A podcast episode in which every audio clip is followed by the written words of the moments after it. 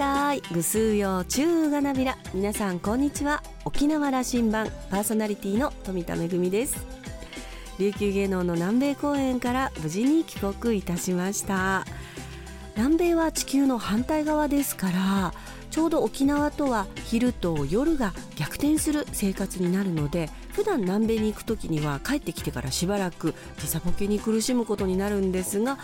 今回はそうでもなかったんですよね。というのも現地の旅がかなり過酷で、えー、公演を終えたらもう仮眠だけ取ってすぐ次の場所へ移動ですとか場所によっては、えー、公演を終わってシャワーを浴びたらすぐ移動なんていうところもあってもう機内でも爆睡そして帰国してからも爆睡ということで時間に関係なく、まあ、あの睡眠をとっていたので、えー、今回は時差ボケはありませんでした。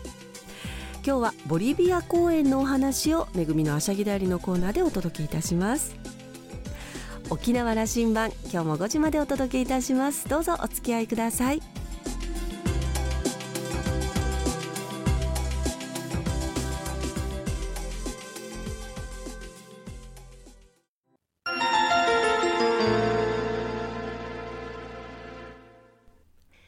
那覇空港の2本の滑走路が一望できるレキオスラウンジ。今週は株式会社ノイズバリュー社取締役コンサルティングディレクターの青木源さんをお迎えしました。おしゃべりのお相手はラウンジ常連客で沖縄大学地域研究所特別研究員の島田克也さんです。青木さんは1976年生まれ東京都のご出身です。大学卒業後東京のブランドコンサルティング会社に勤務し大手企業のブランディングや広報に携わりました。奥様の出身地沖縄に移住後は前職の沖縄県物産公社で県産品のマーケティングに取り組み現職では企業や商品地域のブランディング商品開発サービス開発販路開拓デザイン開発などに関わっています。特に沖縄では継続性と一貫性が課題となっている戦略策定から実施までの一連の流れのプロデュースに注力しているとのことです。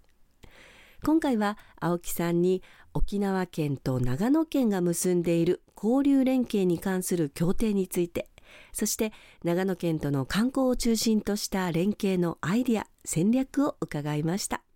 それではどうぞ。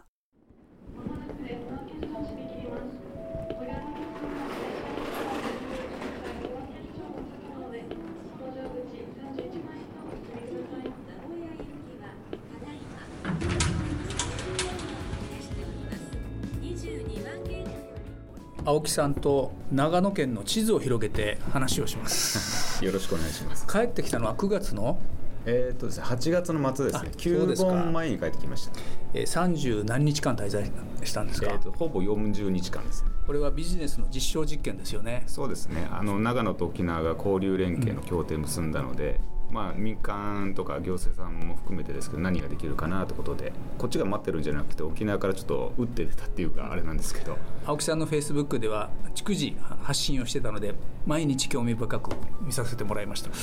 僕も長野好きでね信州なんであんな好きなんだろうな。いやでも海ばっかり見て生きて過ごしていたから、はい、あの山の美しさとか自然の山の中に入っていく時のあの感覚あの風景、はい、何に惹かれてるか分からないぐらい武田信玄にも惹かれてるかもしれないけども 長野の魅力なんですかね？そうですね。まずまあそのおっしゃる通り緑がこうたくさんあってこれ帰ってくる時には視力が上がってるんじゃないかぐらいいつもこう緑を眺めて仕事してま本当そうらしいよね、はい、遠くは見える緑を見ることは目にすごくいいらしいですね。そうですね。あと湿度ですね。もう完全に。そうね、はい、やっぱりあの最近は内地の方も気温が30度を超える日があって長野も盆地なので僕が行ったところは結構麓の方は30度超えてて暑いんですけど、まあ、湿度がカラッとしてるっていうのもありますし山の方の上に行けば大体20とか25度ぐらいなんでクーラーなくて生活できるんですよ。僕が長野で好きなのは諏訪湖周辺なんですよ、はい、そしたら青木さんは縁があるんですってね。そうですね。あの私の母が、まあ、諏訪湖周辺の下諏訪とか茅野市の方で生活をしてて出身なんですけども、うん、今回はその茅野市っていうところに滞在しながらあの休日には僕自転車で諏訪湖一周して回ってきましたけど、はい、大好きです。あの標高にあの湖があって周りは山に囲まれてなんていうかな。まあベタな表現日本のスイスだよね。あそうですね。沖縄に来て日本を再認識できるっていうんですかね。やっぱりその県外の方が沖縄を見てもらって日本にこんなところがあるんだなって感じるのと僕ら沖縄に住んでる人間がやっぱりその長野に行って山を見た時に、うん、あ日本っていいところ沖縄以外にもたくさんあるんだなっていうのを再認識今回しましたね。沖縄と長野は県同士が交流協定を結んでより結びつきを強くしていこうという話を今年始めたんですよね,、ね。今年の3月に沖縄県と長野県が交流連携協定というのを結んでまして、大きくまあ5つ、えー、項目あるんですね。で、まあ、6つ目はもちろんその他ってますけどその5つの項目の中で、えー、例えばその若者とか子どもの連携とかあるいはそのチャーター便を飛ばそうじゃないかみたいなことのプログラムがありますね。僕聞きましたよこっそり、はい、沖縄県側はね長野県から大勢の修学旅行の生徒さんたちが来てるから、うん。はい、これなんか協定結ばなきゃいけないと。いう なんかちょっともう少し真面目にやらなきゃいけないんじゃないかと。長野県側はすごく真剣に考えておられるんですよね、はい、そうですね。実はあの今回長野市の方まで行って県庁の方に訪ねていったり、うん、あるいは長野の観光機構さんの方にも訪ねていったんです沖縄で言えば観光コンベンションビューローそうですね。はい行ったんですけどもやっぱり非常にこう期待しているというか何かその長野にないものを沖縄と組むことで実現したいっていう思いが非常に強かったなというふうに感じました。沖縄から長野に通ってる一人として、はい、それちょっと恥ずかしいよ。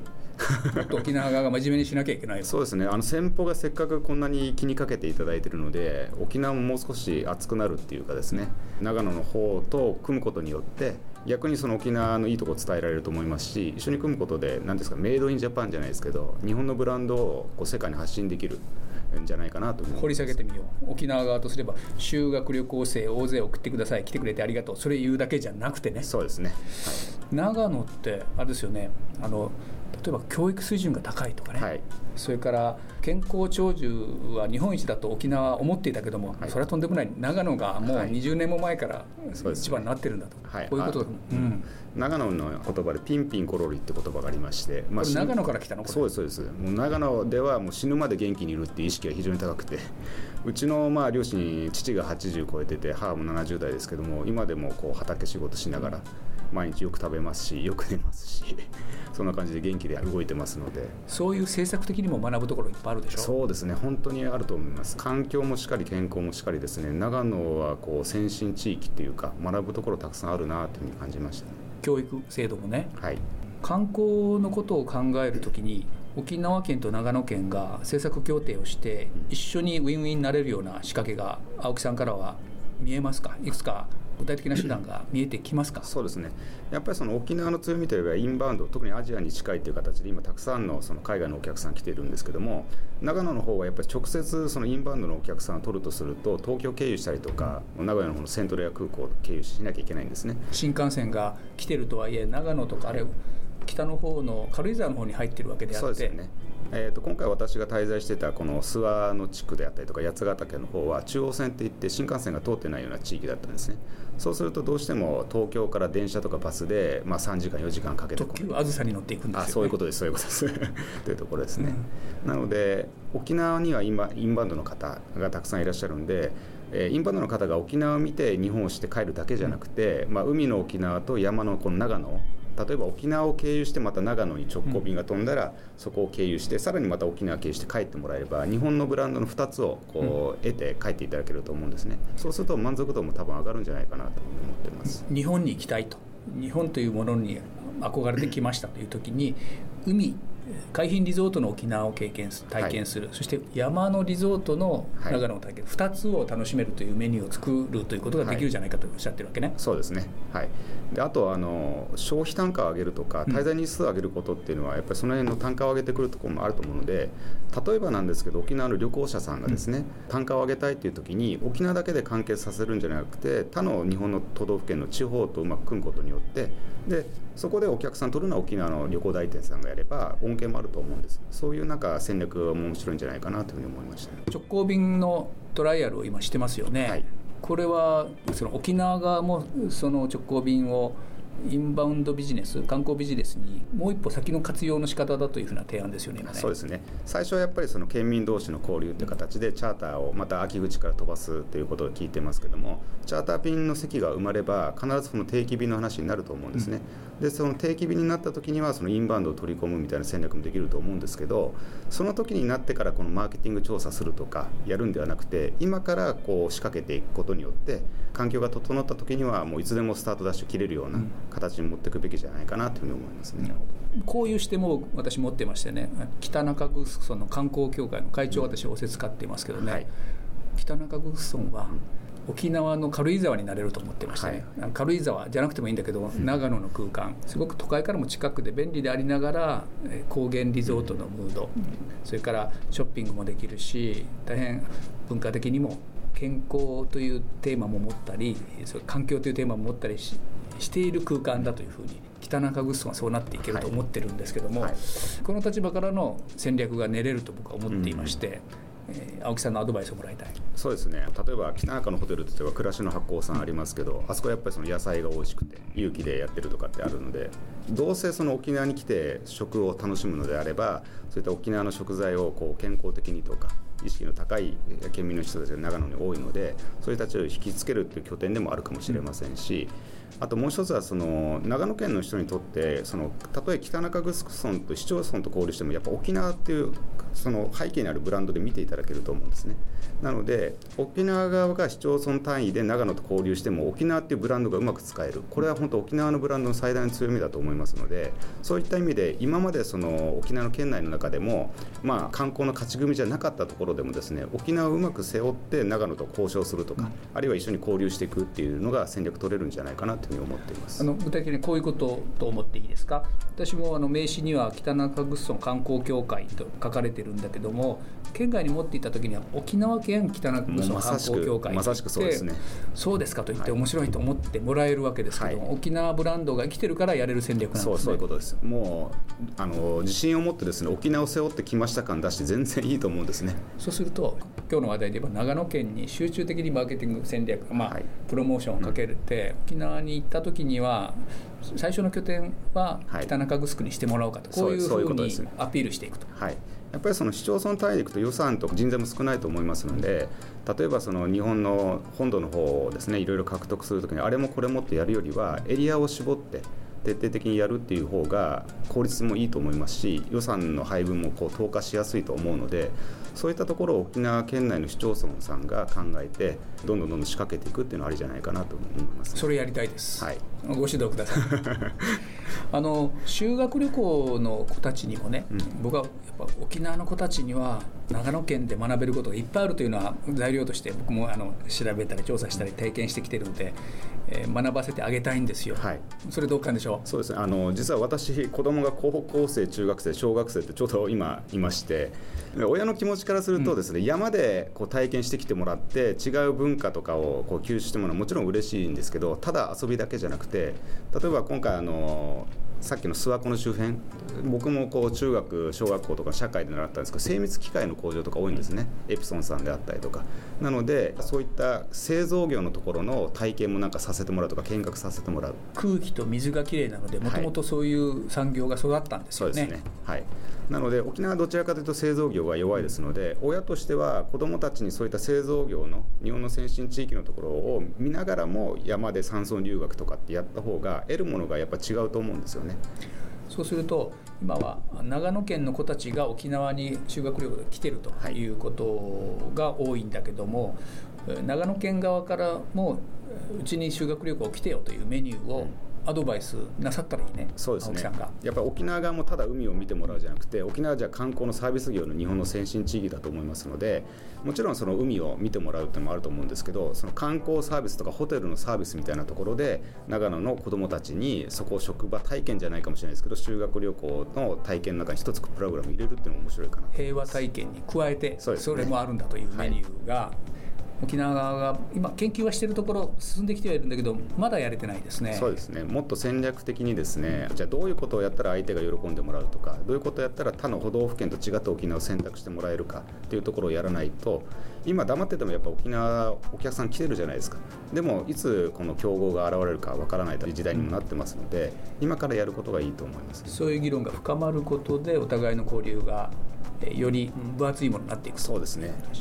子どもたち特に若い世代の交流が、まあ、多くなるということは次につながるんで大事ですね。そうですね。やっぱり次世代に引き継ぐっていうところを思い描いてやれば今から何を取り組むべきかってことが明確になっていくと思いますのでそこをやっぱりちょっとやっていきたいなと思います。とにかくね私が知ってる長野は滞在してる間の食べ物が美味しかったり空気が美味しかったり水が美味しいからベースがそうなっていくんで、はい、そして諏訪湖周辺でも標高が多分1000近くあるんですよ。そうですね1000近くありますねで立科に行ったり八ヶ岳行ったりすることで2000メートル近くある空気の中で過ごせるんですよね。そうですね立科の方行って車山っていうとこあとヴィーナスラインとかあるんですけど、うん、まあ例えると天国ですね。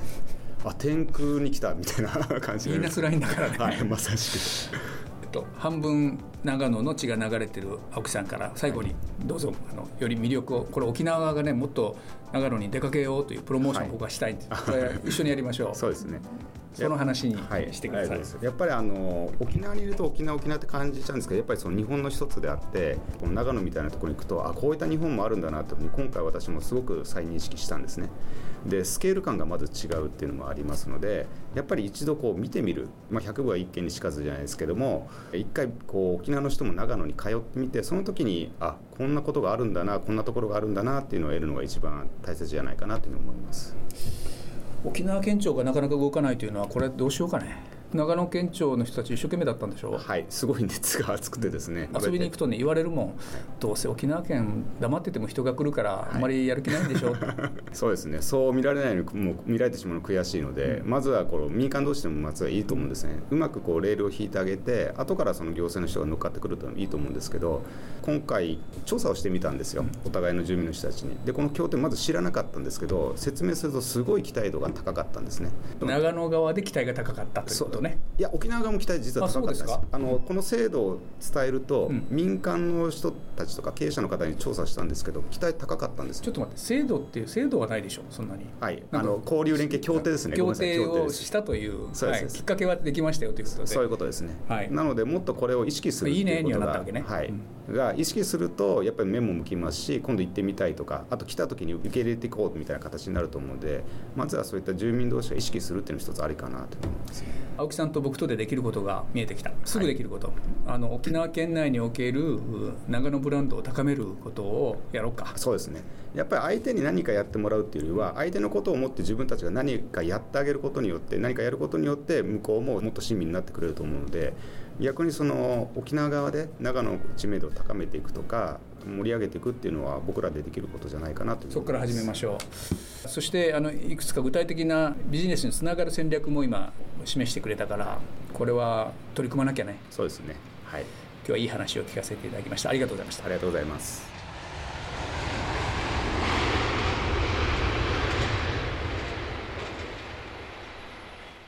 沖縄県と長野県の交流連携協定が締結されてこれから様々な分野での交流が期待されていますね。えー、琉球芸能の公演もこの11月にありますよ。琉球芸能の花やぎ、古典芸能から現代までと題して11月26日に長野県の長野市にあります北の文芸座で公演が行われます。ちょうどおとといの金曜日からチケットが発売になったところです。また、あの、近くなりましたら公演のご案内もいたしますね。島田さんは青木さんとのお話を終えて青木さんはこの夏およそ1ヶ月長野県に滞在してワーケーションを実践してきたとのこと。沖縄が長野から学べるいろいろな可能性が見えてきたようですと話していました。今週のレキオスラウンジは株式会社ノイズバリュー社取締役コンサルティングディレクターの青木源さんと島田克也さんのおしゃべりでした。来週のレキオスラウンジには BR クラウド株式会社社長の中西俊之さんをお迎えする予定です。お楽しみに。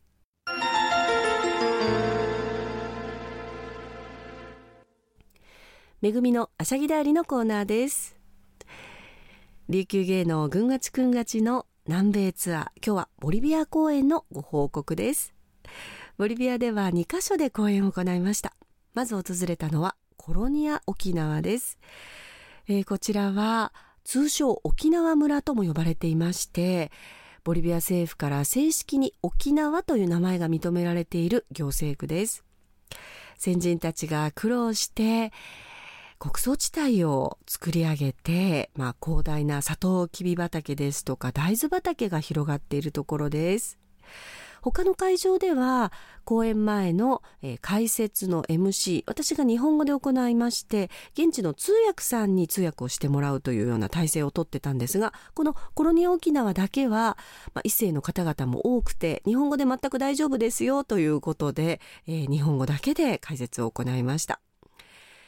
もう一箇所サンタクルス市内の劇場での公演は沖縄系だけではなくて日系の皆さんや現地ボリビアの皆さんにもたくさんご来場いただきました。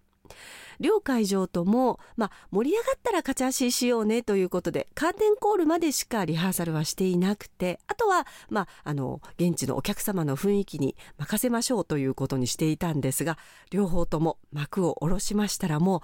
大きな拍手でそして手拍子が起きてもう一緒に勝ち足を踊りたくってしょうがないという雰囲気になりましたので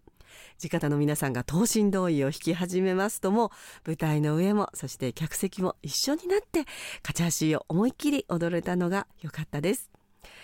長生きしてよかったさという一斉の方の感想とても嬉しかったです。南米ツアー3カ国を回りまして来週はですね最終地のペルーリマでの公演の模様をお話ししたいと思います。めぐみのあしゃぎだよりのコーナーでした。